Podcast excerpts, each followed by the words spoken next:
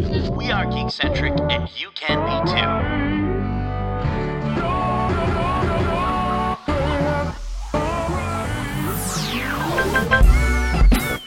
Love ya. Get home safe, guys. Peace.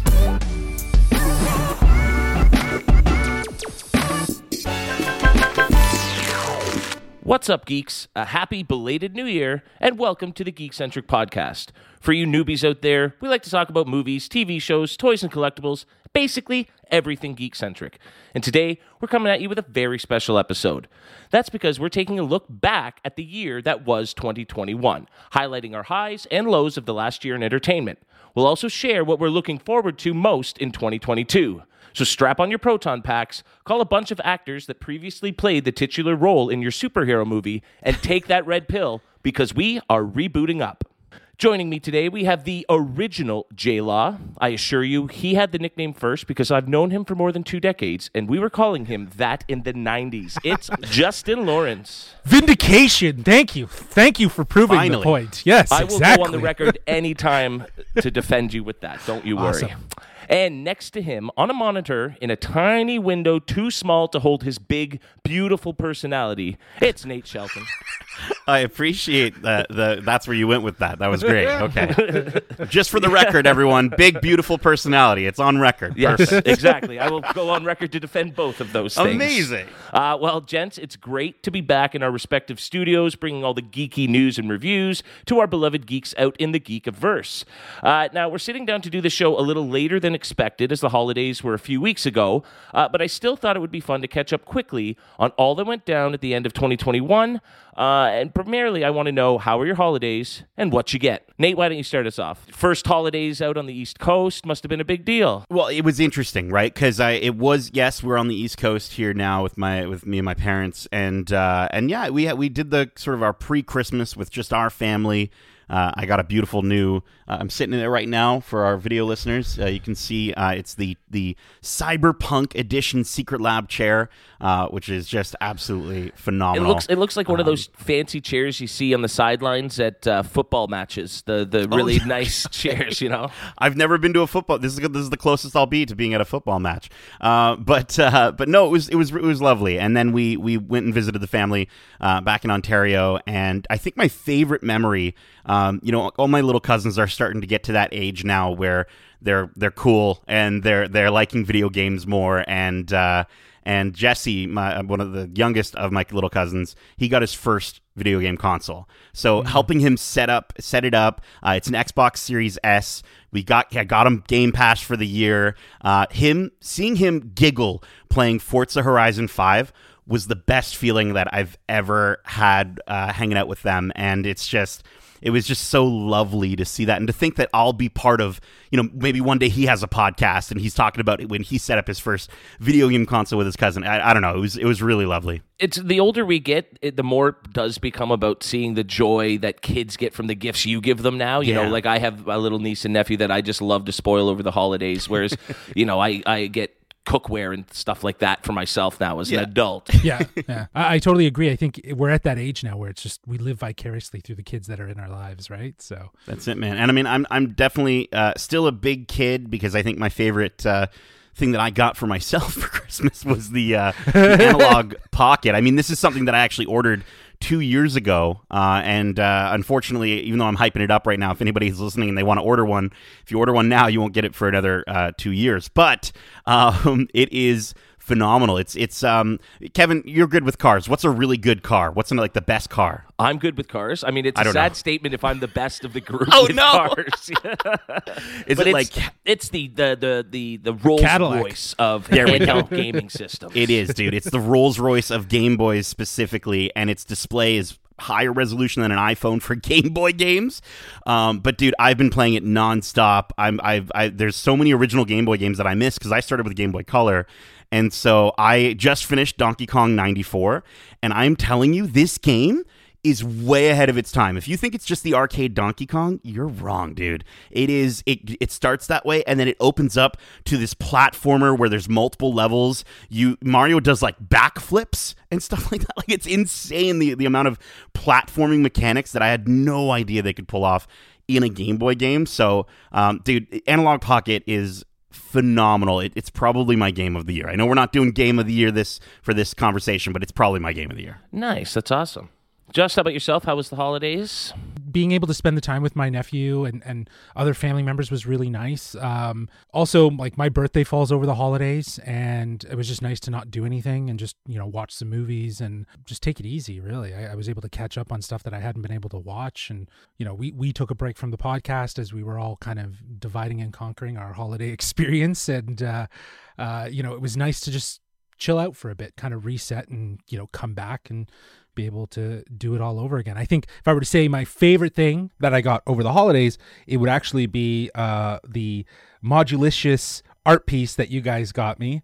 Very unique art piece that is a camera built as a imagined Star Wars robot. Uh, I think it's got the legs of the A T S T, if I'm not mistaken. So. Yeah, yeah. So it's very unique, and it leans into that geeky collectible side of me. With you guys getting me this, it just shows that, like, really narrowing down the collection, getting things that are extremely unique. Modulicious does such cool stuff with replication of toys and blending them as, as an art. And I understand the, the iconography of what you're doing there as an artist when you're playing with the toys of your past to kind of reimagine them. I think it's really intelligent. So thank you guys so much for this gift, uh, and and huge shout out to uh, Modulicious uh, for this unique art piece. Paul, if you're listening, or if you've ever listened to this podcast, um, everyone should go on Instagram, search Modulicious. We'll have a link in the yeah. description. You got to check out this one hundred percent stuff. It's so cool. Yep. Um, and Kevin, how about yourself? I saw the picture, the whole family decked out in the same pajamas. Do you guys do that every year? We do it every year. We do. We still go to the mall and get a Santa pick for Mom every year.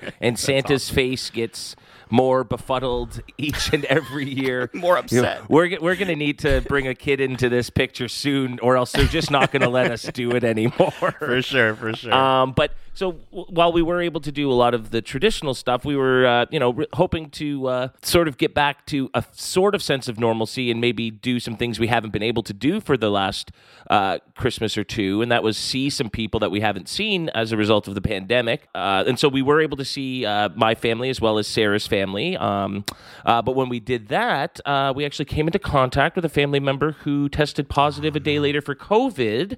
And so that kind of shut down plans that we had for a few days later to get together with friends we haven't seen in a few years. We were supposed to go to Ottawa to visit friends and meet their little one that they welcomed to the world just shortly after our wedding, actually. So that's how long it's been, and we've never met the little guy. And so we were excited for that. Um, you know, so that's, so, definitely, that's definitely the, the gift you don't want to get. Yes. Over Christmas. Yes, right? You know, and I did get uh, some really cool goodies. I got some cool Lego sets, including uh, the Fender guitar from my Geekcentric brothers. Uh, I still have not built that, but I'm looking forward to doing that perhaps this weekend. Uh, I added some bobbleheads and statues to my growing Toronto Sports Appreciation Shrine, but did oh, nice. not get, for the first time in years, did not get a single Funko Pop. I wow. was shocked, and that just sort of goes to show the the state of, you know, where I am in the Funkoverse now. Just, you know, not being able to do YouTube videos kind of slowed that down. And, for sure. And you got to put things into perspective, and I've really yep. tried to, like you said, just narrow down to specific things that I want to yes. sort of collect and everything. Yeah. And yeah. I'm out of room anyways, so I, yeah. you know. I, it's, I, it's I don't even have everything best. displayed. Like, really, when you think about it, it is trying to collect what you want to collect and not necessarily just collect everything. And I think Funkos can get out of hand, right? So oh I mean they just they're never slowing down. It's always growing. I bought one new Funko, and it was to go with our animated Batman Funko Pop series, and it's the Two-Face. He he looks awesome. Yeah, that was a must-have. I, I thought of you instantly when I saw yeah, that one. Had to have it. But no, as as I mentioned, you know, getting older, um, you know, I'm starting to get gifts that a twelve-year-old me would have been like, oh God, why? And now I'm yeah. like, hey, look at this. I got these Pry-X containers. They're basically glass Tupperware. I got the Star Wars ones, and I'm like, oh man, my food storage game has just hit a new echelon, you know. I just love that you're like, well, my, my twelve-year-old self would hate this, but then you're like, the Star Wars version. Tupperware, I have it too. Yeah, I got it too. Yeah, yeah. Still an element of, of young me in there. But no, and, you know, I got lots of cookware, considering I yeah. spend hours in the kitchen a day. That was perfect. Uh, and Sarah and I bought a new car in November, and so nice, we got nice, a lot Christmas. Of goodies for that, nice. uh, like a really deluxe cleaning kit and storage things and everything, so we can keep it nice and pristine. Yeah, I, I, I, I find it funny. Like, we're at that point where it's like, we don't need to wait for Christmases and birthday. If we want something, we're going to buy it. So, you know what I mean? Yeah. Like, you know, we're going to do it. So that tends to be the case. And then Christmas comes around, and it's and birthday, it's usually just gift cards or, you know, some some cash here. And the odd time you get, you know, a statue collectible that's like, whoa, right? You that's, just see me walking down the, the halls of the mall, you know, pop and listen to some Ariana Grande. Like, I want it, I bought it. Like, I'm just, you know what I mean? It's paycheck comes in yeah. and it's gone the next day. It's so true. one hundred percent. And now Christmas is like, give me my socks and undies for the year. Yeah. Uh, all my toiletry supplies. That's great. Some cleaning things, whatever it is. Just pr- keep it practical, and I'm a happy camper. There we go. But the, the, the highlight, obviously, of the holidays, beyond everything that we get and things, is just being able to see people. It was, it was pretty tough with COVID. It was a, it was a, touch and go situation there from just after Christmas Eve and stuff. So um, it's it's uh, nice though that we were able to at least spend some yeah, time. Yeah, and there was there was a small blessing in disguise in that we went mm-hmm. to my family after we saw Sarah's, and so once we got the news, it was like, well, we're not going anywhere else. So we got, you know, an extended seven day holiday right through New Year's, and we all just sort of we'd we'd exposed them by that point. So we figured we're stuck in the house together. Let's uh, make the most of it, and and we certainly did. So it was uh, it was a good time. Now, one gift we all got over the holidays was something that people have been waiting eighteen years for. Uh, and because we were so busy over the holidays, we weren't able to give our thoughts on it uh, at the time, so I thought we'd do so quickly here. Of course, the gift I'm referring to is Matrix Resurrections, and unfortunately, we did not get a gift receipt with that. uh, starring Keanu Reeves, Carrie-Anne Moss, and Yahya Abdul-Mateen, and directed by Lana Wachowski, the film asks us to return to a world of two realities. One, everyday life, the other, what lies behind it. To find out if his reality is a construct, to truly know himself, Mister Anderson will have to choose to follow the White Rabbit once more. Let's just dive right in. Was this movie worth the wait? Uh, or instead of resurrecting the thing, should they have left it dead and buried? Dead and buried, indeed. It did not do anything. It only served as a reminder that they didn't need to go back. All it's really trying to do is live off of one. It's just trying to perpetuate the success of what number one was. I mean, the movie shows so many flashbacks throughout, but it really only refers to the first one for the most part, most right? Part, and I think right. yeah. I think you know a movie is bad it, it, that it's just as bad as maybe its its predecessor. Uh, when like I was listening to a podcast that's that was I thought was reviewing it, and I didn't realize until about a half an hour in that I was listening to a podcast that was reviewing The Matrix Revolutions. And so I, you know, obviously it's it's it's you know. It, it just sucks that, that they weren't able to elevate it. And I feel like it it sort of felt at times like a big F U from Lana Wachowski to Warner Bros. Mm. Like as if they were forcing her to to do this. And then there's that whole meta aspect of that happening in the movie. Yeah. But like it, when when you... I don't know. It just felt like she was tanking it on purpose. Yeah. It sucks for fans. Yeah. Yeah. I think I think it's known that like Christopher Nolan did the Batman movies with Warner, but they also gave him money to do the other movies subsequently in between. And that was sort of right. the agreement that he struck. Right. I wonder, to your point, Nate, if something like that was afoot here. It was like, well, give us mm. Matrix four and we'll give you the money to do whatever the movie is that you really want to do. Right. And she does this Matrix four because I, I totally agree. Like, the, I love Keanu, love Carrie-Anne Moss, but honestly, they beyond them being in this movie, this this thing did not need to have to be a thing. No, and and it sucks because I was actually digging the first twenty minutes. The way yep. they were yep. playing with our expectations and one hundred percent. Sort of it was it was a kind of reboot of the first one, and I thought, okay, if they do this for the whole movie and sort of go through the the timeline of the first th- three movies in three acts and just sort of alter our understanding and expectations of those, I think the movie would have actually turned out really fun. But after about the twenty-minute mark, it becomes a, a whole new story with nothing to say and nothing to talk about.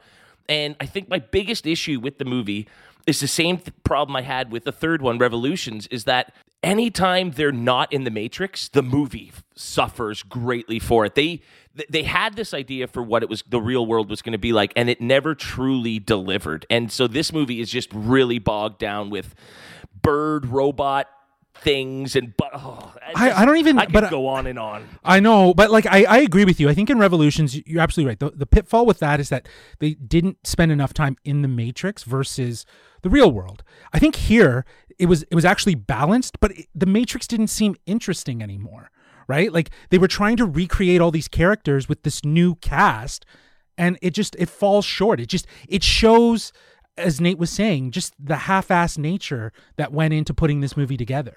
Well, really quickly, they they they make a joke about, ooh, bullet time, bullet time. We got to one-up bullet time. And then they don't even try to one-up. Exactly. They're just like, we're going to give you again and fighting and boring action scenes. It's and, meta. Uh, like, it's super meta with her probably doing that. And, and and like, yeah, exactly what you guys said. Like, it's like the first thirty minutes, they're intriguing, they're mm-hmm. focused. You're like, this is interesting. The meta jokes are flying at you fast, but they don't get stale yet. And right. then as soon as the moment hits where Jonathan Groff's Agent Smith goes, Mister Anderson, and he starts yelling, that's literally the moment that the entire movie starts rushing downhill. And I've watched the movie twice. I've listened to multiple podcasts about it at this point, and I still can't tell you what the movie's about after that first thirty minutes. I couldn't I couldn't give you the plot.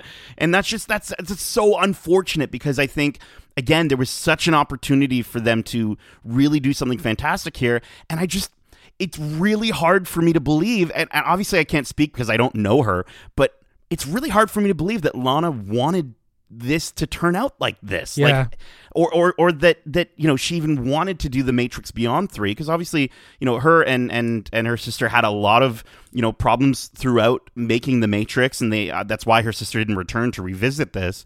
And it just something about it felt forced, and I just I just don't want more. And if they do more, if they do more, I think the best thing they could possibly do is get a completely different group of people to make it. Still, if it's Warner Bros, whatever, but a completely different group yeah, of people. Make it make it animated and separate it. Give it us completely different characters from this garbage. Don't reference Neo. Don't reference the One. Just put it somewhere else in this universe. And I think I think they could salvage it. Well, the the, the, the thing that I, I think is this, the strong point of this movie uh, was Bugs. Uh, even oh, though one hundred percent. She was like one hundred percent representing the entire W B branding that is in this movie, right? Like, Bugs even she says, yeah. "What's up, Doc?" I was yeah. like, "Okay, that's a little too on the nose." And you know, the white, the bunny, and everything like that. So, um, but she, her fighting style, she is great. She was fantastic. She held her own. Uh, she defined her character. I think she was the highlight of the movie, if there was any good takeaways from it. Um, but yeah, like I get that in the first one was to establish this really bold concept, right? And that concept and that idea manifested itself in people's minds, and Warner Brothers specifically too, that they wanted to bring a two and a three to life. And I don't know if they were ever intended to actually be a two and a three, right? Because it, it seems to lose its trajectory and ground itself in the choice of love. The choice that differentiates Neo from the other six anomalies is love, and they're making that choice based on that. I see what they were trying to do narratively by saying, like, you know, there is no one without Trinity. She is the balance of that anomaly. But I don't know if they really gave it the purpose or justice that it, it deserved. No, I don't think they did. And, and you know, you, you guys did bring up an interesting point in that maybe this was just a big F you from, from Lana. And unfortunately, it felt like it was at us. Yeah. But maybe it was at the studios, because it, and if it was, it certainly worked, uh, because I don't think we're ever going to see another Matrix property. This thing brought in thirty-nine million dollars domestically. Mm-mm. On a one hundred ninety million dollars budget. It lost seventy million dollars, even including worldwide revenues. This this thing tanked. This this is one of the biggest box office flops of all time. Mm. Uh, interesting. I, I thought here uh, it would be attributed to the H B O Max same day release. Um, but globally, it obviously dictates that nobody had a general interest or needed to see this movie. It right? was. It, I think I think there's a lot of people that were thwipped up uh, as well by Spider-Man. Yeah, Seeing was, Spider-Man one hundred percent for the ninth time instead of watching this movie once. In it, it was competing. It was competing with uh, a week old Spider-Man, and then word of mouth was so bad that it, it yeah. didn't stand a chance. The only way it was going to do well is if.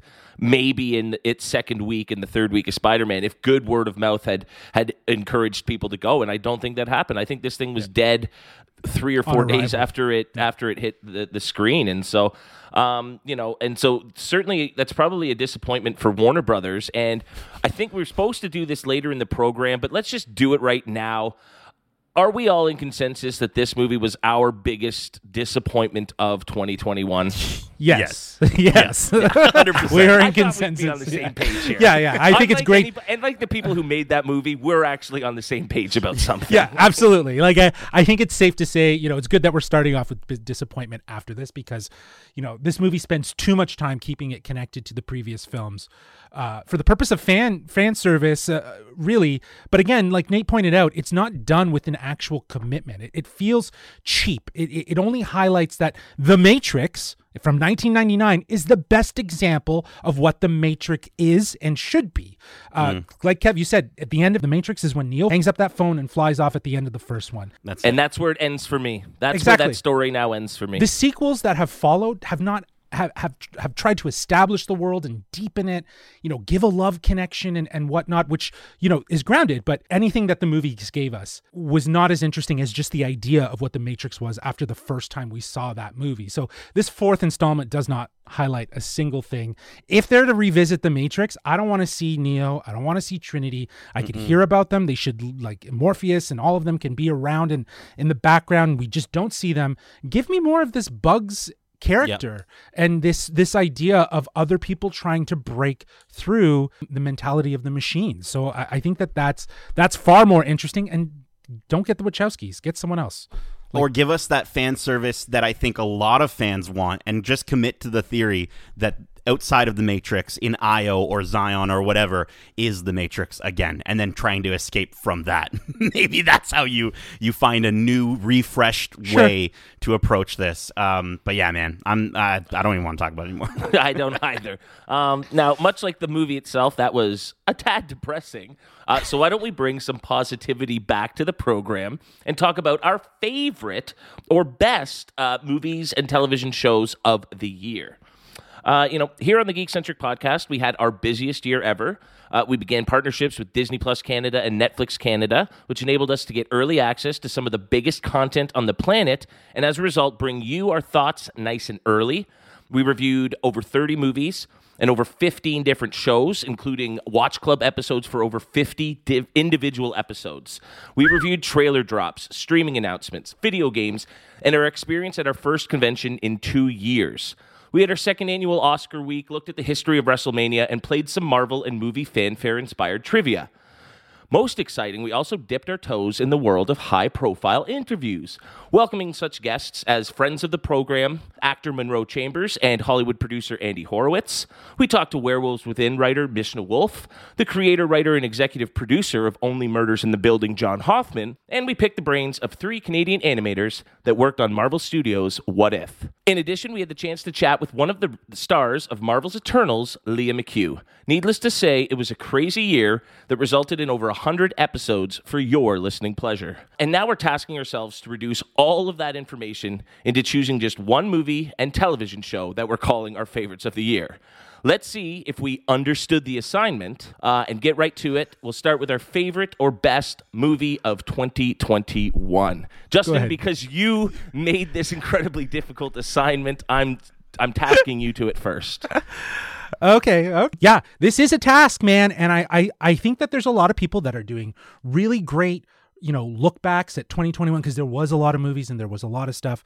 Um, But I, I like the idea of trying to look back and really say what what spoke to us. What what did we really take away as like that is the movie for us. Beyond mm-hmm. awards, beyond all of the, the the things that are about to come with the beginning of twenty twenty-two. Uh, you know, what was it for you? So yeah, I'll go first. Sure, I'll I'll go first.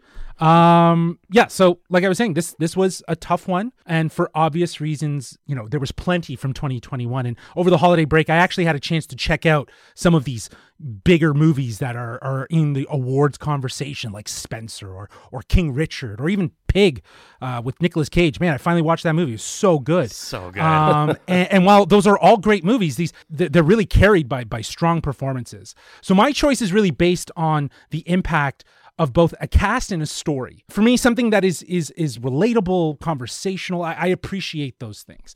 And while this movie is amongst, you know, discussions for both positive and negative reasons, I really, really enjoyed Don't Look Up. Uh, I actually watched it the second time over the holiday break just to affirm it. Um, and, and honestly, it really comes down to, you know, after living through, uh, you know, year two of the pandemic, and seeing this ongoing divisive, you know, politicized nature of society sort of unfold in the same, at the same time, you know, this film feels really necessary as a reminder of what can be achieved if we work together. But at the same time, it highlights it probably will never happen, right? As a reality. Now, I do have to say I'm a little surprised by this choice because when we went to see it in theaters, at about two-thirds of the way through the movie, you got up, walked past me in the aisle to go to the washroom, and said, this movie is so long. It and is. So that doesn't strike me as something that you loved. So did it, did it on the second viewing, did it connect with you a bit more? Did it fly by a bit faster? Well, it didn't fly by faster, but watching it again, I, I still stand by that. The movie is long, but I don't think that discredits the overall messaging. I just think that things went longer than they needed to. And I think it makes sense that you connected with it so much because, you know, we look at um, a lot of T V shows started to do the thing where they do center around lockdown. They do center mm-hmm. around coronavirus. They do start to sort of, um, in ways, you know, we, we use, sometimes we use movies to, and, and T V shows and video games to escape. And other mm-hmm. times they're really good for catharsis. It's really good for us to to be able to relate to them and, and then see other people, even some of our favorite celebrities, um, you know, experiencing these things as these characters. And I think this movie does such a great job of encapsulating mm-hmm. a, a, like a, a large group of that, not just the pandemic, but a lot of aspects of what we've been experiencing over the last two years. And uh, yeah, man, I agree with you. Like it, it, it does feel long on your first watch, but but it is one of those movies that sort of sticks with you. You know, it doesn't really uh, leave your mind. Yeah, and that's and that was it. It didn't leave my mind after mm. watching it. You know, it. It follows those typical apocalyptic tropes, right? You know, that we're used to from from like an, an an Armageddon, right? The scientist who represent truth and honesty, they find this Earth, you know, destroying meteor, yeah. and you know, it leads to a meeting with the president and all these high-ranking officials, but you know, it diverts from the typical, and then just shows us a, a lack of urgency, and you know, those in power of denial of of the truth, you know, forcing the scientist to to be suppressed. And and be seen as as being dramatic based on the circumstances of the situation, and and you know, causes a social movement like Don't Look Up, right? It's right. It, you know, rather look down, look at your phones, be in be immersed in your own world, and ignore what's out there. And I think that that's very reminiscent of what's sort of happening in in society now, right? Mm-hmm. It, it it's it's a tongue-in-cheek commentary. Yeah, and I mean, I think what's most interesting about it is we usually leave the theater after, uh, you know, a geeky sort of movie, and we're we're nerding out, and we're, you know, going over the highs and lows of it. But when we left the theater for that one, it was we had a really serious talk about what what it was, you know, trying to say about the world and politics and society in general. That's probably the the deepest post-movie chat we had of twenty twenty-one. I, I totally agree. I think from that, you and I really came to the idea that, like, you know, this this shows that, you know, greed, politics, misinformation, those are the real detriments to to human humanity, right? This is, you know, this is represented by various characters. You got Meryl Streep's, you know, Madam President, you, clear Trumpian persona. Um, mm-hmm. You know, just cares about optics, not about reality. You got, a, a, you know, Ariana Grande playing this pop star that highlights society's fascination with with celebrity culture, and and you know, would listen to them as the truth tellers, as those that know, rather than the actual scientists, you know, played by Jennifer Lawrence and, and Leonardo DiCaprio. And, you know, it highlights the fact that, like, people would rather live through other people's lives rather than necessarily living their own life. And then you have this billionaire played by Mark Rylance, whose his interest is framed around the betterment of mankind. And it's actually rooted in greed and power. And I think that kind of aligns itself to the the questionable manners of tech industries now and what they're doing. Um, and if, is it a betterment for society, or is it only pushing people further apart, hence our metaverse? So, you know, these parity qualities are so obvious and and and very real uh, of what's going on, like, outside in the real world, that the real terror is that, and and not necessarily the meteor that's heading to Earth, destroying it. Mm. So that, to me, was was why I, this movie was probably the one that stuck with me the longest. Plus, on a on a less serious note, uh, it's probably got the best running joke in a movie of the year, uh, revolving right. around overpriced break room snacks. So, you know, so th- that's yeah. where Adam McKay really, uh, sh- uh, you know, came through in terms of his more humorous side, was was in that moment, I thought, or those yeah. moments. And if the movie's not sold on you yet, um, I mean, Timothée Chalamet's in the movie, so yeah. and he was great. He and was he such improvised a, a lot of that. He was maybe apparently. my favorite part of yeah. the movie in terms of a character. Yeah, yeah. He really surprised me with, with and, and I think that twenty role and elevating it. twenty twenty-one felt like the year of Chalamet. Mm-hmm. You know what I mean? Like, we were, we, we, I remember us last time we were able to get together and we were watching a bunch of movies, and all of them seemed the to have weekend. Timothée Chalamet. It was, yeah. Chalamet it was the Chalamet weekend, right? We saw Dune. So good. We saw French Dispatch, right? Uh, yeah, on the man. same weekend. We had that chant going as we were, you know, walking through. So good. Absolutely. Well, um, speaking of Timothée Chalamet, Nate, was he in your favorite movie, or are you going in a different direction? Oh, I wish he was in my favorite movie. Are you kidding? Kidding me? That would be so cool. We actually thought about a rumor of uh, of him showing up uh, as uh, as a, a character in the next one of these movies, um, but for me, oh. it's it's impossible that I couldn't. I just couldn't stay away from it. I'm so sorry. I hate to do this because I know we've talked this about this movie to death, uh, and this will be spoiler filled. Um, but Spider-Man No Way Home, I just cannot, for the same sort of idea that you're you've got it stuck in your brain yeah. uh, of Don't Look Up, Justin. It's it, it, this this did for audiences what I think everyone really needed. They needed the experience of having this moment together, being away from theaters for so long, and everyone's like, you know, I remember when Tenet was coming out, and it's like, Tenet's the movie that brings theater. No, no, no, no. Spider-Man No Way Home is the movie that brought theaters back in that one hundred percent moment. And even it was though it was fleeting and it was short, yep. it, it was it was a feeling that we all got to experience together. And I think it's just the commitment to giving fans everything they want while still feeling sincere and not cheap oh, is what yeah. makes this movie it, it, it's incredible that they were able to, to pull well that off. And yeah. I can't I honestly can't recall another moment a movie did this in my lifetime. And I know, listen, we all joke about the tears uh, that I, I experience when I when I watch movies with sad moments, but for this movie to hit me with tears of sadness and tears of joy in this almost sort of back-to-back hit of emotion was was masterful. And it, you know, connecting with May's death, I, I you know, I was imagining my own mom in that scene, and it just really hit me. And then almost, you know, like right away, being reunited with a friend that I hadn't seen in years, and I get the, the tears of joy and laughing throughout. But but neither one of those moments took away from the other. And I think that's just so impressive for a movie to give me those feelings back to back. Yeah. And I just, it's a masterclass. And it encapsulates everything that Spider-Man was, and more importantly, everything that Peter Parker is. And it that's, th- those couple reasons right there, that's those are the reasons it's my favorite movie mm. of twenty twenty-one. Mm-hmm. Yeah, I couldn't agree uh, more with what you've said. And uh, as you said, we we went into great deal about uh, just how much we love that movie. Um, you know, and I was kind of between two movies and was almost waiting to hear what you would pick as your favorite so I could pick something a little different.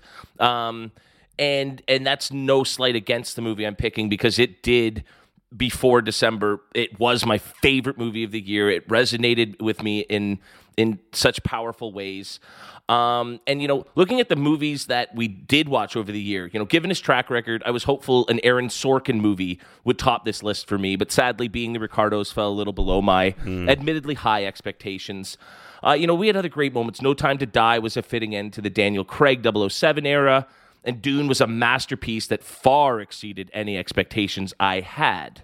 Yeah, Dune, Dune felt like it was the longest sensory overload that yeah. I'll never forget. Like, yeah. seeing that in IMAX yeah, and no, having was, the sound slap you in the face was incredible. That was one of the, that was one of the movies for me that was on my list when I was narrowing this down, and it was for the experience of in, being in the cinema and just what that was like, right? Because I've, I've watched it again since at home. And, it, you know, again, just the impact of the sound, just the, the, that sort of so good.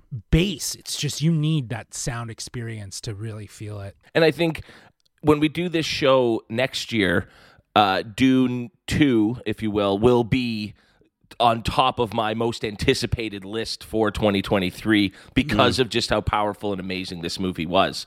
Um, but as for my choice for favorite movie of twenty twenty-one, uh, now we have previously gone into great de- detail about just how fun and special this movie was uh, in a review, uh, as we did for all three movies that uh, we've listed here. So go check those out if you haven't listened to them already. Uh, unlike Justin, I'm going to keep this short and sweet. Um, I'm going with this choice because whereas Spider-Man No Way Home helped to increase my appreciation of the Spider fil- Spider-Man films that came before it, I think Ghostbusters uh, yeah. Afterlife was a fitting tribute to the classic that was the original Ghostbusters, yeah. and yeah. and and was a solid second entry into that franchise and that story that that lived up to its predecessor instead of enhancing it where, like right. Spider-Man did. Um, I was smiling and laughing the whole time and felt instantly connected to a brand new group of paranormal butt kickers while also getting all of the nostalgic feels from our classic team of pro-tac. of proton pack wearing goofballs. Uh, I think the biggest difference between this movie and Spider-Man is that while I was pleasantly surprised to see the website... Sorry, guys. No worries. I think the biggest difference between this movie and Spider-Man uh, is that while I was pleasantly surprised to see the web-slinging trio meet my ridiculously high expectations, Ghostbusters Afterlife blew my mind with just how much it exceeded nice. uh, my reserved expectations. Nice. Uh, I didn't expect to love it as much as I did, and I came out of that feeling like a kid, you know, having watched the first Ghostbusters all those years ago. It just, it was just that perfect tribute to the original movie. Yeah. And uh, I, I respect the work Reitman did on, on bringing that to life because it was certainly a, a challenge. Yeah, I, I think it was probably one of the surprises of twenty twenty-one, uh, for me at least, because I didn't, I, I think you're absolutely right. I went in there with the same sort of like, just, you know, bring those expectations down. And I was pleasantly surprised with with what we got. Well, and you see a movie like Matrix Resurrections that is a long-awaited sequel to movies that have a classic original and then sequels that don't quite live up to it. And this is, you know, this one did it differently, whereas, Absolutely. you know, Ghostbusters two isn't nearly as uh, remarkable and isn't nearly as beloved as the original. This sequel came, and after all these years, was everything fans could have wanted and more. And I know we're all Star Wars fans in the room, but I, I, I just equate the feeling that you felt coming out of the uh, seeing Ghostbusters Afterlife, you know, to be like what I felt for T F A, for, for yeah. The Force Awakens. Because, again, the film does such a, a wonderful job of sort of bringing you back into that universe. But, again, it doesn't do it in a cheap way. It doesn't mm-hmm. do it in a way where you're like, that didn't feel it. earned. It was yeah. respectful. Exactly. Yeah. And it and it, and it highlights uh, the aspect of moving forward with this franchise in a way that's exciting, fresh, and new. And that is just... That's awesome. That's I'm so stoked that we're going to be getting more movies in this universe. It's funny that you're, the two movies that you both selected definitely do give a lot to the fan service. And not only that, though, they're both Sony films, too. Uh, so it looks like this was their year to kind of uh, take their properties and kind of maybe focus on giving what the audience wants, right? Which, again, we see Andrew Garfield show up in Morbius. You'll know why. There we You'll go. Why. Well, and, and, you know, so if, if last year was Sony's year, maybe this is uh, Warner Brothers and, and uh, D C's year to take beloved fan products and, and, you know, load it up with fan service and deliver with, you know, they've got uh, The Batman and, and The Flash movie sure. coming out. And so maybe this will be their year. They got to do it eventually, right? Alrighty, well, let's move from the big screen to the small screen, uh, even though so many theatrical-type movies are now streamed right from our living rooms these days. Uh, speaking of streaming, services like Disney Plus, Apple T V, Amazon Prime, Netflix, Hulu, H B O Max, they all upped their game and dominated the television landscape. But there can only be one favorite, so let's hear them. Nate, I'm going to start with you.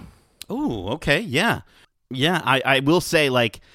There were a lot of T V. T V keeps stepping up its game. Uh, it feels like every single year, and I think my favorite thing with T V, at least in twenty twenty-one, was there were a lot of um, sort of surprises. Uh, I felt like you know we had uh, an amazing surprise with Squid Game uh, for those yes. who en- enjoyed that, and having that come from Korea, um, and then you know something like um, Schmigadoon, which for musical fans was just so Kevin wonderful on Apple T V Plus. I'm sure Kevin enjoyed the crap out of that show. All finished the trailer. Of course, we had all of the incredible content from uh, Disney Plus with the Marvel stuff. Um, and then from an animation front, we had, uh, I think one of my favorites was Invincible, was absolutely incredible for for turning the superhero genre on its head. But uh, for me, for, for T V, I, again, I tried to stay only really looking at shows um, that came out in twenty twenty-one. So, uh, you know, so obviously we're not going to talk about Ted Lasso season two necessarily, or at least I'm not going to. I don't know about you guys. Um, but I have to say, a show that came out of nowhere for myself and for a lot of people was Arcane. Uh, this show is, it's stunning. And look, I've I've never played League of Legends. And even after watching this show, I have no interest no, in playing yeah. League of Legends. But this is the best translation of how a story can be adapted from a video game ever to exist, ever. It's it's it's incredible. Its story is broken down into three chapters that span years of our kind of our two main characters' lives. And you know, when you watch the first three episodes, you're going to be hooked. You're going to be locked in. And, you know, we discussed during our uh, Bad Batch, which was another great animated show that, that came out in twenty-one. But we discussed in that uh, Watch Club how at times it would remind us that this was uh, it was a, a kid show. Yeah, this is this is wholeheartedly animation made for an adult audience, and that mm-hmm. allows them to go to places that are narratively so satisfying to see. And and and the the animation is incredible. The style and the swagger. There literally isn't a frame of this show that I wouldn't want as my desktop wallpaper. Um, and dude, Haley Steinfeld and Ella Purnell are just so naturally good as Vi and Jinx. I can't wait for for, for season two, which is already in production, by the way. Mm. It's my favorite show of twenty twenty-one. If you haven't already watched it, please do so and go support this show because it is freaking incredible. Justin, I know you you you watched it, right? Yeah, loved it. I absolutely loved this show. I was blown away. It was another one of those surprises from twenty twenty-one yeah. where it was just like out of nowhere.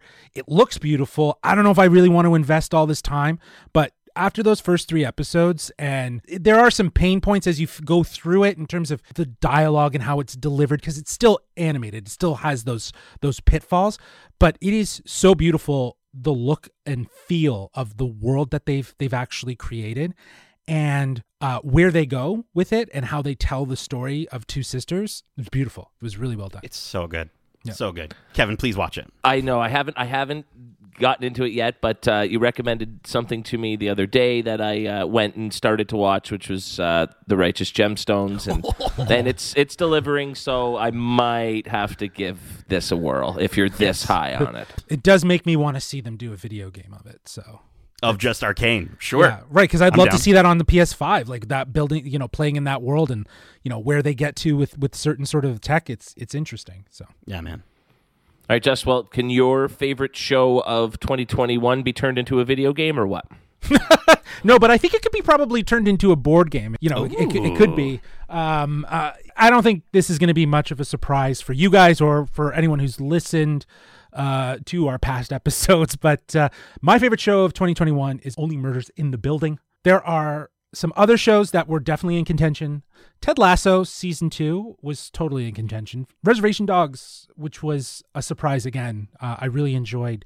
You know, both actually really have heart and comedy with meaningful emotional storytelling. Uh, but I, I went with Only Murders because the show was really a surprise and delight for me. You know, not knowing anything about it at the beginning of twenty twenty-one when Kevin had mentioned this show, you know, just basically a synopsis. And you know, I've I've I've gushed over this show, so you know it, it plays fantastically with with this sort of true crime podcast fad, and you know implementing the fun take on on the whodunit. But you know, it has a Hitchcockian Woody Allen style, right? We've we, we we've talked about that in great detail, and the the cast is fantastic. The the trio that they brought together, you know how he they grounded it in in a sense of them finding each other through the through the appreciation of the podcast, furthering you know their own story and, and investigating their own murders because they're seen as expert. It was so good.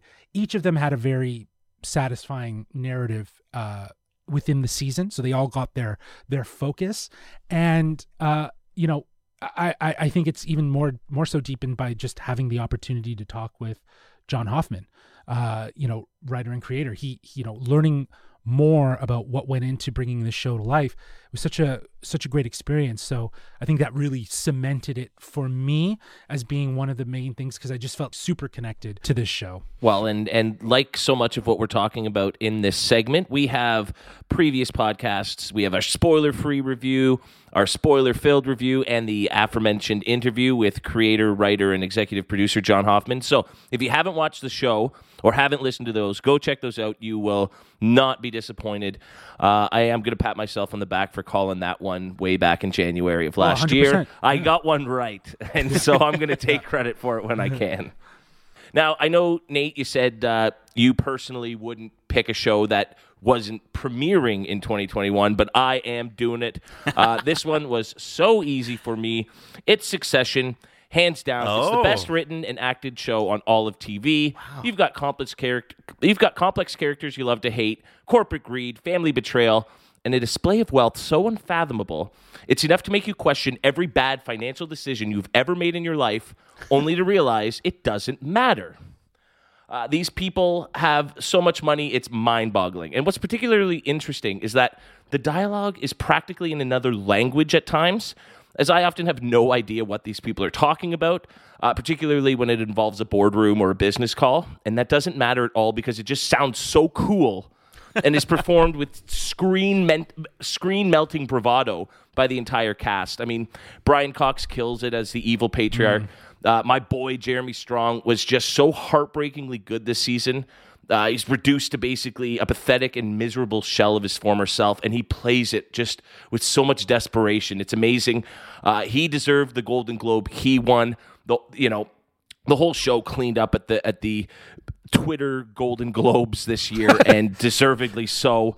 Um, I just think this season did such a good job of subverting the expectations for where many of us viewers thought the show was going to go after the the big cliffhanger season finale that I gave us, they gave us in season two, and they went in a completely different direction, and then gave us an even bigger, more shocking cliffhanger for this year that I cannot wait to see it all play out, and hopefully it's not two years um, mm. once again before we we get to see where this messed up family goes next. Well, it, would you would you say, Kevin, that it does Uh, sort of make you interested in learning the words that they're saying in those boardrooms, like, and learning about finance? Again, like I think that. it. I think it deals with business, and, and I think people like Elon Musk and and Jeff Bezos might understand what these they people are going through. But for us peons, it's just it's just watching them in awe, going, "Wow, what must it like to be in in your world?"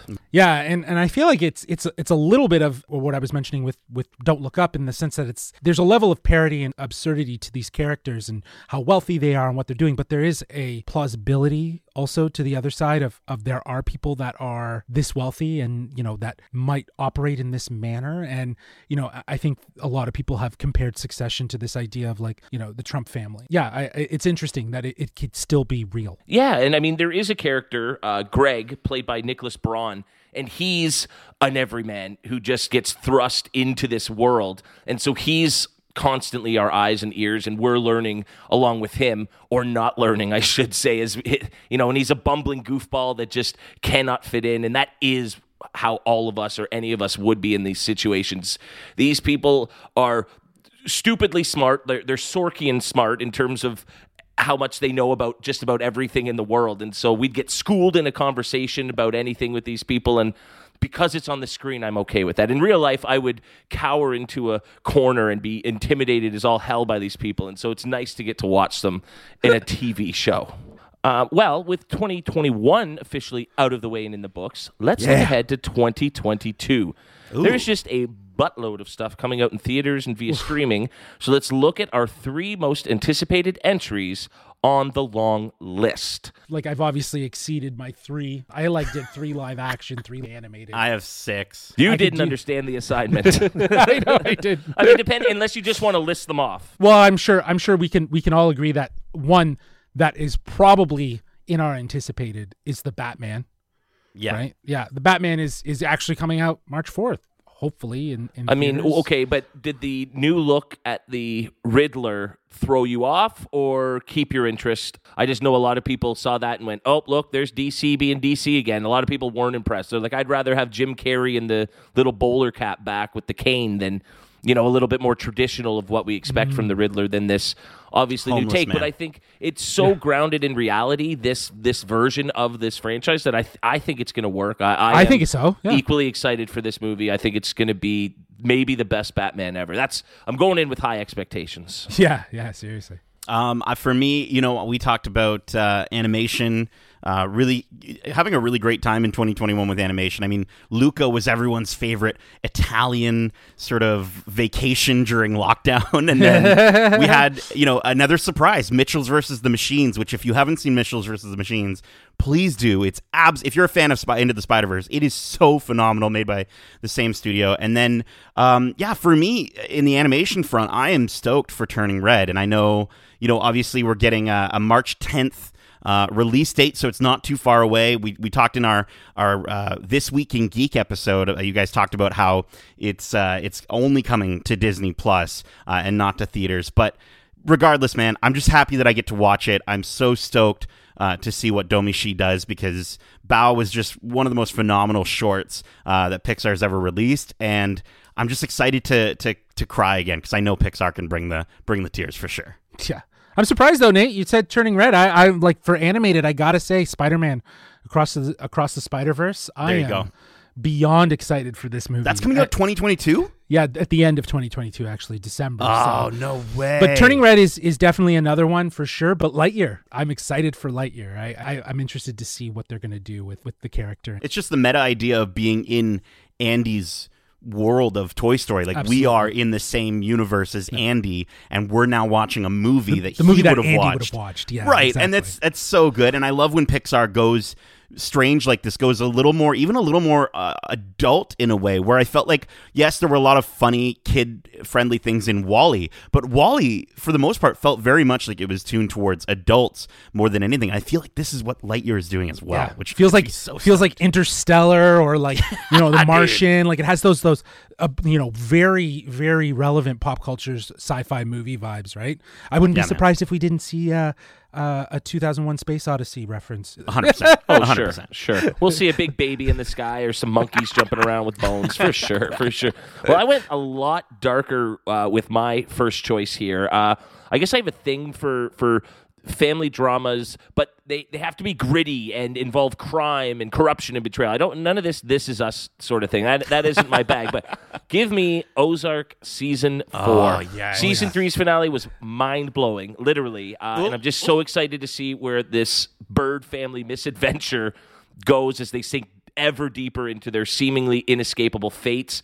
I'm personally assuming this will be the final season, especially considering the first episode is entitled The Beginning of the End. So, and I think we're at a stage where if they keep going, it might just, you know, they might overstay their welcome. And so I think four really brilliant quick seasons would be a perfect way to go. Uh, and fortunately, the wait is down to about a week. So let's go. Ooh. Uh, I can't wait to talk about that on the podcast for sure. Um, I, you know, we talked about The Matrix being one of our biggest disappointments, something that people have been waiting forever to see. I think another thing people have been waiting, at least a lot of gamers have been waiting, Xbox gamers have been waiting to see, is Master Chief on the big screen, or on the small screen, on any screen that's not a video game. And uh, Paramount Plus is bringing Halo yeah. uh, to to, uh, to the release. I, I, I am. Here's the thing. I'm cautiously optimistic because I have a strong feeling based off of what we've seen already. It looks cool, but at the same time, I'm just not I'm not sure about it. I don't know if they're if Paramount is going to put enough commitment behind this, seeing it as something that is going to be a, a big thing for them. Um, I just hope that the you know Halo Infinite and how popular that was this year is or last year is is going to really push them. Uh, now I'm going to surprise a lot of people, or at least Nate here, and I have a video game uh, inspired entry myself here. Oh, um, and that is. Uh, For Uncharted. Um, I don't think oh, yeah. I've ever actually been excited for a video game movie, um, which is probably because they usually suck or are hugely disappointing. I just think... Mortal Kombat. Is, you know, there we go. Even that was disappointing given high expectations. And I just think this one has all the right pieces in place. Those trailers make it look like a perfect game realization play, but, yeah. of the game. I mean, I want to see Tom Holland climbing shit everywhere, walls. And I mean, he, he's got the scene falling out of the plane, climbing the crates, and I'm like, that is such a cool way to show what that game is about in movie form. Exactly, exactly. Yeah, yeah I just think it's, ama- uh, you know, make no mistake about it. Um, oh. I am stoked for this one. As long as we do get to see Marky Mark rock that uh, famous the Sully mustache. mustache He's got to have it. Of That's course. Have it. Yeah. Yeah, well, he earns yeah. it. It's like a rite of passage. I am also really excited. I really hope we get to say uh, hello there uh, to to the next one that I want to shout out, which is I just can't wait for the Obi-Wan series. Um, I'm so stoked for it. I think it's going to be absolutely fantastic, and I, I I think they have a lot. I think they have the the ability to really go in a in a, a more personal, connected direction with a character that we've known so well. And I'm just excited to see how they sort of challenge that expectation. And, and maybe he doesn't say hello there, whatever. But like, I am excited to sort of see his journey and his story, uh, especially given that we we've got uh, confirmation of Anakin being somewhere mm. in the show. I'm I'm stoked for that one. And it's and I would like to get the origin of the moniker Old Ben, please. Oh, I yes. mean, not really, but maybe, maybe a little. What he he goes up to some guy and, and at a at a bus terminal and he goes uh, name and he goes I'm Ben. He's like, you're a little old to just be called Ben. I'll call you Old Ben. That's how it happens. That's how every name gets given in Star Wars. I think it's safe to say any of the Marvel live action stuff. I'm oh, stoked dude. for Moon Knight. Miz Moon Marvel, Knight, She-Hulk. I am I am stoked for that. Plus, plus, you know, we, we got Mandalorian season three, so it's gonna be that's gonna be a good time. I gotta say, going off of my favorite T V show, I, if if Only Murders in the Building season two is coming out this year, I'm I'm stoked to see where we're gonna be taking the story next. Dude, I, I will say the the probably the biggest thing though that I'm I'm I'm hyped for. Uh, is Doctor Strange in the Multiverse of Madness. Um, I'm so excited to see where they go next. And obviously with Spider-Man being my my film of the, of twenty twenty-one, I, you know, to, to sort of see off, this, yeah. it's the next jump off point. It's the next chapter. And, and whether they acknowledge, I, they're going to have to acknowledge it a little bit, maybe at the beginning of the film or in some way, because I'm sure that the, the Multiverse of Madness was you know, uh, happened because of the events of what happened in Spider-Man. one hundred percent. Um, and so I, I, I'm excited to see where that character and where Wanda, especially with WandaVision so, being so excellent in twenty twenty-one, I'm, I'm stoked to see where that all goes. Yeah, that's the other thing, too, is to see Wanda come back, too, because, you know, she was definitely one of the honorable mention highlights from twenty twenty-one mm-hmm. was having that series. But, um, yeah, I think with the events, uh, with the way that the, the trailer was tacked on as a, an end credit scene to Spider-Man, I think this is that direct sort of association. The multiverse is breaking because of the events of, of what happened in Spider-Man. So it'll have to be acknowledged, and, and it will be acknowledged. And I think that is going to be Marvel's next, you know, huge, huge movie. They use the Spider-Man movie to basically get everyone into their movie for the That's next it. one, right? Smart. So, so yep. smart. Well, I I have a Marvel movie myself, um, and it was really hard to choose just which one. Um, but I think, uh, without question, it's Thor, uh, Love and Thunder. Uh, Ragnarok just blew my mind. I think it really changed a lot of people's perspective of the Thor character. Uh, what they didn't, I think what most audiences fail to uh, remember is that Thor has always been a funny character in the M C U. People, oh, they made him too goofy. They made it too silly. And it's like, no, that was the best part of those first two Thor movies. And then Taika just went full steam ahead, playing with that. And so I'm so excited to see a second entry into that mini Thor story within the bigger Thor and M C U universe. So yeah, that's definitely anything Taika Waititi touches, I'm excited to watch, and so this is no exception. Kevin, I just saw the July eighth, twenty twenty-two release date, and I didn't think that movie was coming out this year, and I'm so, so excited. I really don't want it to get pushed into another year, but I am I am so amped for that. Holy crap. Maybe maybe I want to see that more than Multiverse. I don't I mean, know. I don't know. Con- considering Marvel has like ten to twelve movies and T V shows coming out this year, it's hard to to, to not to miss one or two of them. Yeah. You know, yeah. so... Had another section called Interested uh, on my list here. And on that list is uh, Top Gun, starring Tom Cruise. Oh, yeah. I need to watch the first one before I, I watch it. But, but seeing even just the trailer in IMAX, dude. Man. It, so in IMAX? Good. Yeah. It dude, felt, yeah. It looks so It felt good. My heart shake. Yeah, like, that's it looks how, crazy. That's yeah, how, that's how crazy. Booming the movie is. And I, I, I'm stoked for it. I just, I hope it's not on our most anticipated movies of twenty twenty-three list as well. Because no, I'm absolutely. pretty sure it was supposed to come out like, what, last, a, year. Be, last year? And then it got yeah. pushed now. And yeah, I mean, uh, that's the case for so many movies this year. But I think I think we're going to get, you know, a majority of them. But when you mention something like Top Gun, it's funny that this trend of, you know, waiting twenty to thirty to forty years to make sequels to movie is continuing into mm-hmm. twenty twenty-two. It'll and never stop. Given, I mean, considering the success rate from from last year, I'm okay with that if they keep delivering solid, you know, yeah. entries into beloved franchises. Yeah. Well, beloved franchises, delayed movies. Another one was Mission Impossible seven. Um, this movie has been oh, yeah. like, riddled with delays uh, due to COVID, as it was, you know, shut down numerous times. Uh, another movie that stars Tom Cruise. So I'm I'm excited to see uh, what uh, Tom Cruise has in store for us with this movie, because uh, it should be good. As you mentioned, these two movies, just it is crazy that in twenty twenty-two we're excited to see two action movies starring sixty-year-old Tom Cruise. uh, it's it's amazing. The man just keeps on going, and kudos to him for being a champion about uh, fighting COVID on movie sets so that these movies could get made and and we might actually finally get to th- see them. I mean, I think we've been saying this for, for two years now, but I think we're all hopeful that we're reaching the end of, of pandemic status and, and this COVID thing, and we can hopefully get back to a bit, you know, our regularly scheduled program and our regular scheduled release date for all these movies and T V shows, because there is just an absolute buttload of awesome stuff that I am stoked to see. Well, that's it, folks. We hope you enjoyed our look back and forward into the world of entertainment. What was your favorite show or movie of twenty twenty-one? Which left you feeling a bitter taste of disappointment? And what are you looking forward to most in the upcoming year? We'd love to know. Justin, where can they do that?